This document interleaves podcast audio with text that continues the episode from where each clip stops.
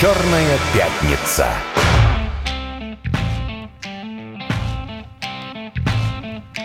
Да, здрасте уже. Все, можно начинать? Все, здравствуйте, мы в эфире. У меня просто... Меня зовут Пётр Лидов. У нас программа «Чёрная пятница» с Эльдаром Муртазиным. Ну, наши постоянные зрители нас знают, но я хочу обратиться э, к звукорежиссеру. У меня какая-то громкая музыка играет почему-то. Вот здесь наушники, которые вы мне дали. Вот, спасибо. Выключили ее. Значит, смотрите, мы как в прошлый раз и обещали с Леонидом Викторовичем сегодня, прямо вот в прямом эфире, в наипрямейшем, что ни на есть, готовы принять вопросы, звонки и послушать наших уважаемых слушателей и зрителей. Значит, просьба вопросы задавать по делу. Напомню еще раз, тема у нас – это, конечно, в первую очередь технологии, бизнес, все, что касается бизнеса. Все, что касается, ну, наверное, каких-то событий, связанных с экономикой, санкциями, но больше с уклоном в технологии. Ну, Эльдара вы, конечно, знаете, как ведущего мобильного аналитика, хотя, в общем, тему берем и пошире. четыре девять пять, код Москвы, девять пять девять пять девять один два, четыре девять пять девять пять. девять пять девять один два. Звоните, будем отвечать сегодня на ваши вопросы. Ну, а пока вы их формулируете и дозваниваетесь, давай по темам тогда некоторым. Да? А, пройдемся. Начнем вот с чего. А, ну, буквально вот вчера или сегодня даже пришла такая новость, что правительство готовит, а, значит, вернее, уже подготовило а, целую, цел, целый перечень дополнительных требований, чтобы затруднить компаниям иностранным уход с российского рынка. Ну, как затруднить? Затруднить даже непонятно, уход ли, ну, как минимум, затруднить возвращение. Да? Потому что одно из требований, во всяком случае, то, которое было опубликовано, это, значит, ограничить практику обязательного, вернее, возможного обратного выкупа компании. Ну, то есть, по-простому, что делает компания? Она типа продает за, за доллар или за рубль компанию там, условному человеку, угу. И заключает с ним договор, что она имеет право выкупить обратно эту компанию за тот же доллар-рубль, когда, значит, вот все закончится. Вот. С этим государство пытается побороться, значит, и в правилах фигурирует норма, что подобное, подобное действие можно будет осуществлять, но только выкупать компанию придется по рыночной стоимости. Ну, вот, например, можешь прокомментировать, на что это нацелено и в чем, собственно, проблема? Потому что, на первый взгляд, кажется, ну, хорошо, это же их дело. Ну, действительно, они так себя каким-то образом дают себе возможность вернуться. Разве это плохо? На сегодняшний день у нас есть целый ряд компаний, которые заключили сделки именно так. То есть, они за рубль отдали огромные компании с миллиардными оборотами менеджменту, как правило. И этот менеджмент подписал дополнительные соглашения о том, что вернет компанию, если все наладится, и владелец компании захочет вернуться. То есть, это некий уход от ситуации. Угу. А у нас есть одна большая компания, которая всеми правдами и неправдами пытается себя продать. Компания Аркадия Воложа, это компания Яндекс. Сейчас сделка фактически трещит по швам. И одно из условий этой сделки было то, что Волож хотел оставить, видимо, за собой возможность вернуться и за небольшие деньги Яндекс обратно выкупить. Ну, то есть, использовать ту же да. схему. Продается компания условному, там, не знаю, Эльдару Муртазину и Петру Лидову, да. нашему консорциуму, да, да. за небольшую... По пятьдесят копеек. Да, Ты пятьдесят мы, копеек, я пятьдесят мы копеек. Мы получаем да. какое-то вознаграждение да. за управление, а потом обязаны ее продать. Обязаны ее вернуть обратно. Значит, фактически... Генерал, генералу Чернова. Да. Фактически, эта схема появилась после того, как Андрей Костин ВТБ поставил под сомнение стоимость Яндекса для российских акционеров, которые вот консорциум пытался его выкупить. Сделка застопорилась и сорвалась. После собрания Совета директоров Яндекса, видимо, да, это очень как бы по логике события совпадают, по хронологии. Видимо, они приняли решение идти по этой схеме, по плану Б. Но вот план Б для них больше не работает. Им придется... мучительно работать в России. Почему мучительно? Потому что ведь Яндекс в виде топ-менеджмента, в виде акционеров, они уже мнили, что они вот уехали куда-то и живут там. И придется что-то делать и с Яндекс.Музыкой, которую мы обсуждали в прошлый mm-hmm. раз. Следующее, что я хочу сказать. Вот мы сейчас будем работать с Яндекс.Директом, с, контекст, с контекстной рекламой. Потому что в контекстной рекламе, например, у Яндекса запрещен патриотизм в отношении России. Любой товар с символикой Z запрещен к рекламе в Яндекс.Директе. Никаких правил в Яндекс.Директе, прописанных о том, что патриотические символы в России запрещены, нету. Угу. Но поддержка ссылается на то, что мы это рекламировать не будем. Вот у меня единственный вопрос, почему патриотические символы называются словом «это». И, ну, это интересно. Ну, это интересно. С одной стороны, смотри, есть звонок у нас. Ну, ну давай мы вернемся давай, к этой теме. Давай звонок да. послушаем. Здравствуйте, вы в эфире, слушаем вас. Я не дергалась. Выключи. Слушаем вас, да. Угу. Меня слушаете? Да. Да, вас. Алло. Да, да. У меня такой вопрос. Добрый день. Санкт-Петербург, Любовь Григорьевна. У нас э, финансовый рынок сейчас в достаточно плачевном состоянии. И у меня такой вопрос-предложение. Почему, как в военное время, в сороковых годах, нам не выпустить, как в пятидесятых Хрущев делал, не выпустить облигации для финансирования каких-то потребностей армии, которые насущны, вместо вот этих вот сборов. Большое количество людей вот, в моем окружении, они готовы жертвовать какие-то деньги для того, чтобы помочь армии. Но иной раз опасаются кому-то, иной раз вот лично я, допустим, там что-то отошлю, там что-то отошлю. Но mm-hmm. если я бы делала это централизованно, под централизованный займ, причем сделать это так, чтобы это и населению было выгодно. У нас ведь очень хорошая, хорошо развитая национальная депозитарная система. У нас нет этой проблемы, чтобы организовать. Вспомните, в девяностых, в девяностых, в начале двадцатых под высокоскоростные магистрали мы выпускали займ. Да, не состоялось строительство этих магистралей, сейчас они вроде бы снова. Но вот я считаю, что выпустить такой займ ни трудозатраты, ни временные рамки. Любовь ну, Григорьевна, да, давайте ответим. Мысль, мысль понятна, понятна да, да. Пожалуйста. Спасибо большое за вопрос. А, вы знаете, на мой взгляд, да, это не совсем тема нашей передачи, но тем не менее отвечу. А, на сегодняшний день финансовые институты российские выдерживают все испытания легко достаточно, не так сложно, как это было, безусловно. Хотелось бы лучше всегда и для всех, но у нас не произошло обрушение рынков. Рынок работает, финансовый рынок, и не только финансовые рынки, все работает. На данный момент, я сейчас скажу крамолу, не нужно больших займов. Более того, рынок работает, если вы посмотрите, в... ну, не на военных рельсах мы живем, и это хорошо. То есть мы живем в той жизни, когда большая часть страны живет де-факто в мирное время, потому что все институты работают. Работают финансовые институты, гражданские, общеполитические и так далее. И, на мой взгляд, это нужно сохранить. Для тех, кто хочет помочь армии, есть огромное количество волонтерских фондов, сборов средств. Это могут быть адресный сбор под конкретную часть. Это может быть в целом. Ну, то есть найти такие вещи можно, и если вы хотите помочь, в этом нет э, проблемы. Но государство, да, возможно, централизованно может что-то делать, пока этого нет. Ты знаешь, вообще тема, несмотря на то, что не, не то чтобы не тема, ну почему, в принципе, угу. можно обсудить. Вообще интересная история с, э, э, вот этими вот, с практикой, когда в Великую Отечественную войну, да. помнишь, были облигации. Колхоз, да. были облигации, во-первых. Да. Во-вторых, был, были инициативы отдельных трудящихся, которые да. скопи, свои накопления передавали там, да. покупку танка и так далее. Меня всегда это... Ну, с облигациями понятно. Мне кажется, что это вообще часть несколько иного механизма. То есть, там деньги как бы физически не нужны были для того, чтобы угу. танки строить. Вот, это, это скорее часть такой монетарной политики в отношении сбережений граждан, да, чтобы у них, так сказать, лишних денег не было, но потом нельзя ничего купить. Вот скорее, мне кажется, в этом был смысл. А вот что касается сборов на танки, там, да, вот помнишь, там какие-то колхозники, да, там что-то передавали. Безусловно. Мне кажется, что тоже там скорее в хорошем смысле пропагандистская часть была Конечно. главной, а не то, что вот, он, вот государство сидит. И есть вот из чего танк построить.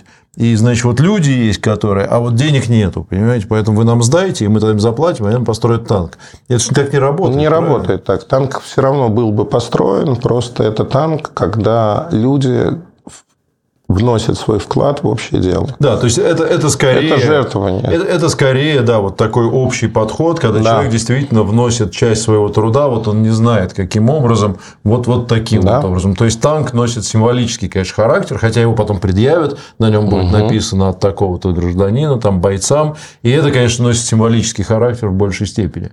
Ну, ладно, давай, значит, мы, да, напомним, что мы сегодня принимаем звонки. Эльдар Викторович, аттракцион «Невиданной щедрости», четыре девять пять девять пять. Ну, умный-то у нас ты, понимаешь? девять пять девять один два, телефон в студии. Очень. Продолжим, значит, про Яндекс. Вот не только Яндекс, кстати. Ну, смотри, вот это я по поводу ситуации, потому да. что реклама определенного характера да. не принимается. Смотри, допустим, я сделал какой-то продукт, ну, не знаю, условно, там, что-нибудь музыка, да. и нацелен на молодую аудиторию, угу. на людей, которым от двенадцати до шестнадцати например, лет, да. или там, до восемнадцати. Я знаю, что их некоторые виды рекламы угу. сильно раздражают, да? и что у конкурентов моих... Да, угу. есть конкурентное преимущество, ну, предположим, это какой-нибудь угу. иностранный сервис аналогичный, у которого этого раздражающего фактора нет. И я говорю, ребят, смотрите, у меня есть политика, которая говорит, никакой, ну, условно, угу. в данном случае политики, да, у да. меня не будет. Только реклама, я не знаю, там, чипсов и еще чего-нибудь, угу. кока-колы или там чего-нибудь напитков. Вот ты считаешь, что это неправомерный подход с их точки зрения? Почему они могут так сделать? Это правомерный подход. Неправомерный подход, когда, например, запрещают Георгиевскую ленту. Я считаю, что это неправомерный подход. Это уже зафиксировано в законе. Ну, то есть, тогда есть, тут есть нарушение закона, конечно, скорее всего. Конечно. Ты не можешь, выставляя некую выстав... публичную да. оферту, отказаться от правил, которые существуют в государстве. Смотри, да, вот у меня есть письмо человека, который, собственно, подсветил эту проблему. И он занимается ювелирными изделиями, серебряную коллекцию патриотических изделий с символами Z и V и разными слоганами. Они продавались везде, в том числе на маркетплейсах. И единственный отказ в Яндекс.Директе был по причине политической рекламы. Угу. И вот он пишет, получил ответ. Объявления в компаниях отклонены, так как вы рекламируете товары с символикой Z. Политическая реклама, в том числе реклама товаров с политической символикой, не принимается к показам. Информация об этом есть в разделе «Политическая реклама». И дальше человек отправляется, собственно говоря, по ссылке, которую ему прислала в поддержке. И ничего про символику Z там нет. Ничто из перечисленного нами нельзя подтянуть под эти правила. И он задает в поддержку вопрос по поводу оснований, на которых, по которым это является политической символикой. И ответ получает, вот дословно читаю, это требование к рекламным материалам Яндекс.Директа. До свидания.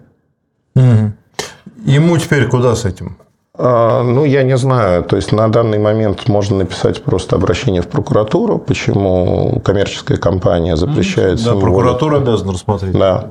И предоставить ответ. И на сегодняшний момент, как мне кажется, вопрос-то он намного шире, если вот про технологии конкретно говорить. Рынок стал прозрачен. Раньше вот такая история, она бы потонула, мы бы про нее просто не знали. Сегодня человек может, вот он столкнулся, это реальный человек, который столкнулся с проблемой, он написал мне, я озвучил в эфире. А эта проблема привлекает внимание. И также происходит, ну, давайте, да, не про Яндекс, вообще про разные компании. Есть разные компании. Да. Я, я знаю, есть и другие компании, которые тоже, в общем, проводят такую политику, да. что мы вот вне вот этого. Да, да, поэтому... да, да, да. Но там скорее не то, что они тебя запрещают, они тебя, допустим, там ограничивают твою монетизацию. Но не продвигают, ну, не продвигают и прочее, прочее. Да. То есть, ты говоришь, я вот хочу, а тебе говорят, что извини, брат, ты там не, не совсем в нашей стилистике. Мне кажется сегодня, да, аморальным для любой российской компании оставаться и говорить, мы над схваткой, мы вне событий, мы mm-hmm. вот белые пушистые, мы придумали свои правила и будем по ним жить. Ну, тут ситуация такова, что всегда надо выбирать сторону. Тут нельзя остаться в стороне и сказать, там, пройдет десять лет, и мы будем говорить, что а мы были вот вообще над схваткой, и вот мы молодцы, и будем писать учебники об этом. Так не бывает. Ты либо живешь в стране, и ты со своей страной, либо ты не живешь в стране, третьего не дано. То есть, я не к тому, что надо там какой-то исход делать или прочее, но когда мы говорим о том, что крупнейшая технологическая российская компания, она делает все для того, чтобы не быть российской, для меня это вызывает вопросы, конечно же. Ну, вопросы, потому что преференции государства есть, поддержка государства есть. Создание монополии в некоторых областях есть. Вот Яндекс.Такси монополия, например. Я вчера ночью не мог вызвать такси. Такси не было. Ну, потому что люди отваливаются, потому что это монополия, нету конкуренции.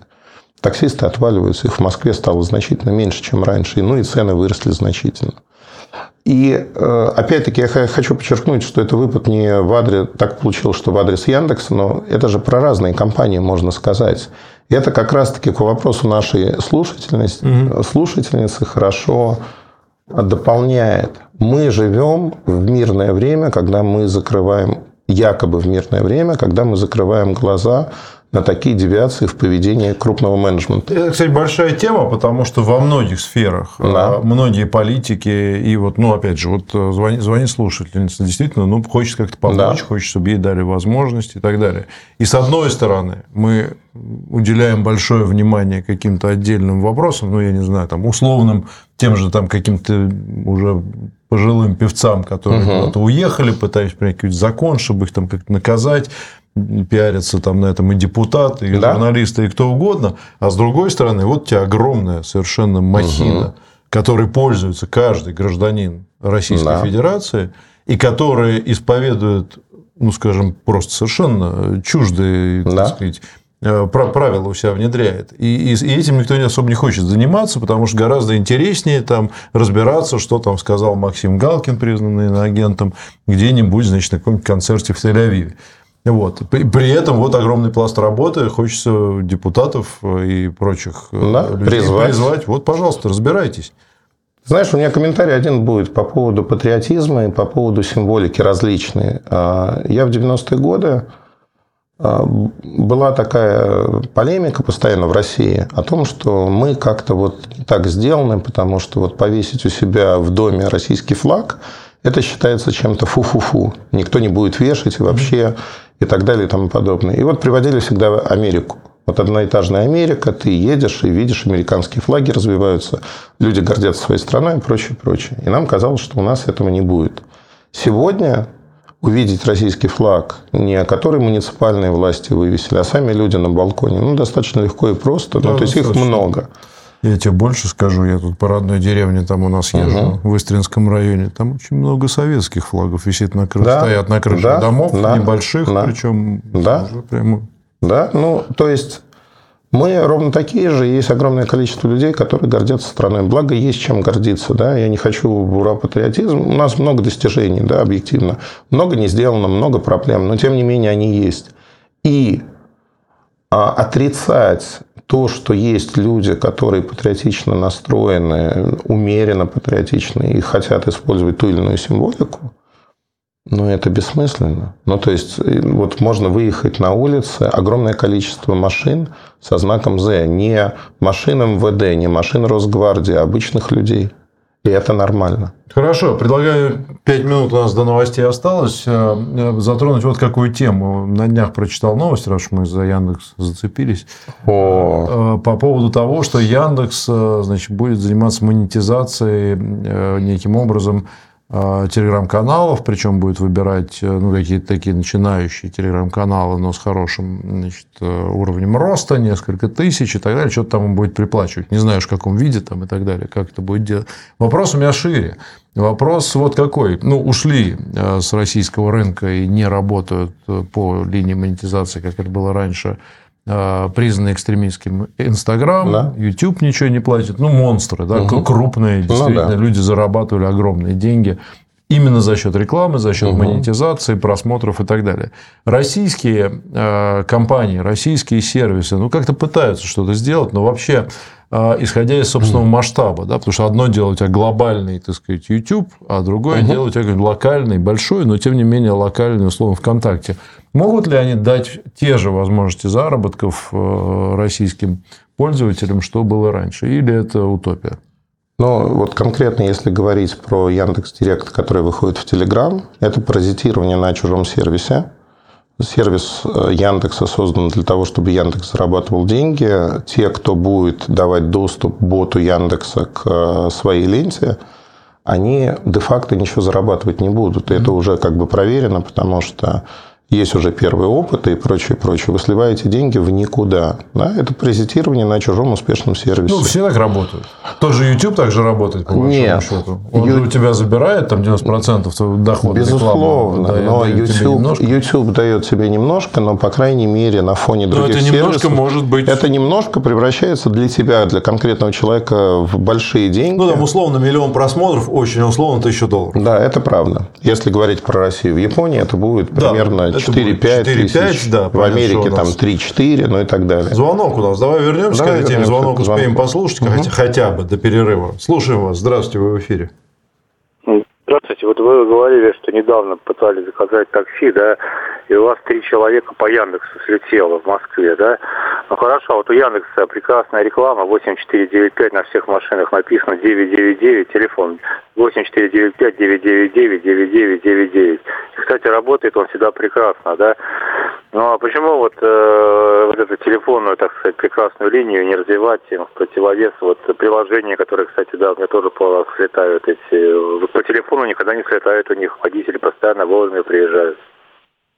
Спасибо. Спасибо большое. Коротко отвечу. Проблема не в телефоне или там скатывается в систему в один и тот же заказ. Проблема в том, что люди прекращают работать с Яндексом, потому что не выдерживают того прессинга, который есть. Яндекс ни за что не отвечает, как агрегатор такси.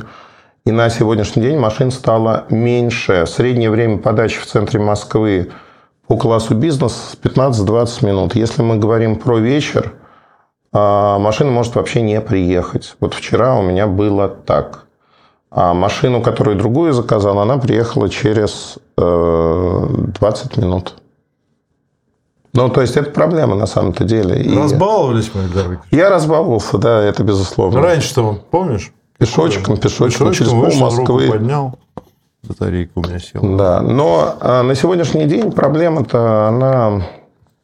в том, что не в номере телефона. Машин меньше становится, нерентабельно. Когда люди считают, сколько они, таксисты я имею в виду, сколько они зарабатывают, сколько тратят на обслуживание машины, ну, возникают вопросы. Ну, и плюс много-много-много всевозможных там тянется историй, когда... Ну, я простой пример приведу, я всегда его говорил. Вот смотрите, логика очень простая у меня. Я прихожу в магазин покупать, ну, например, сахар, килограмм сахара.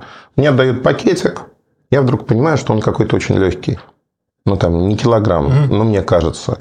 Я иду к контрольным весам, я взвешиваю и вижу, что восемьсот грамм, и я могу предъявить претензию, сказать, что, ребята, ну, где двести грамм моего где сахара, двести, где двести грамм этого белого сахара?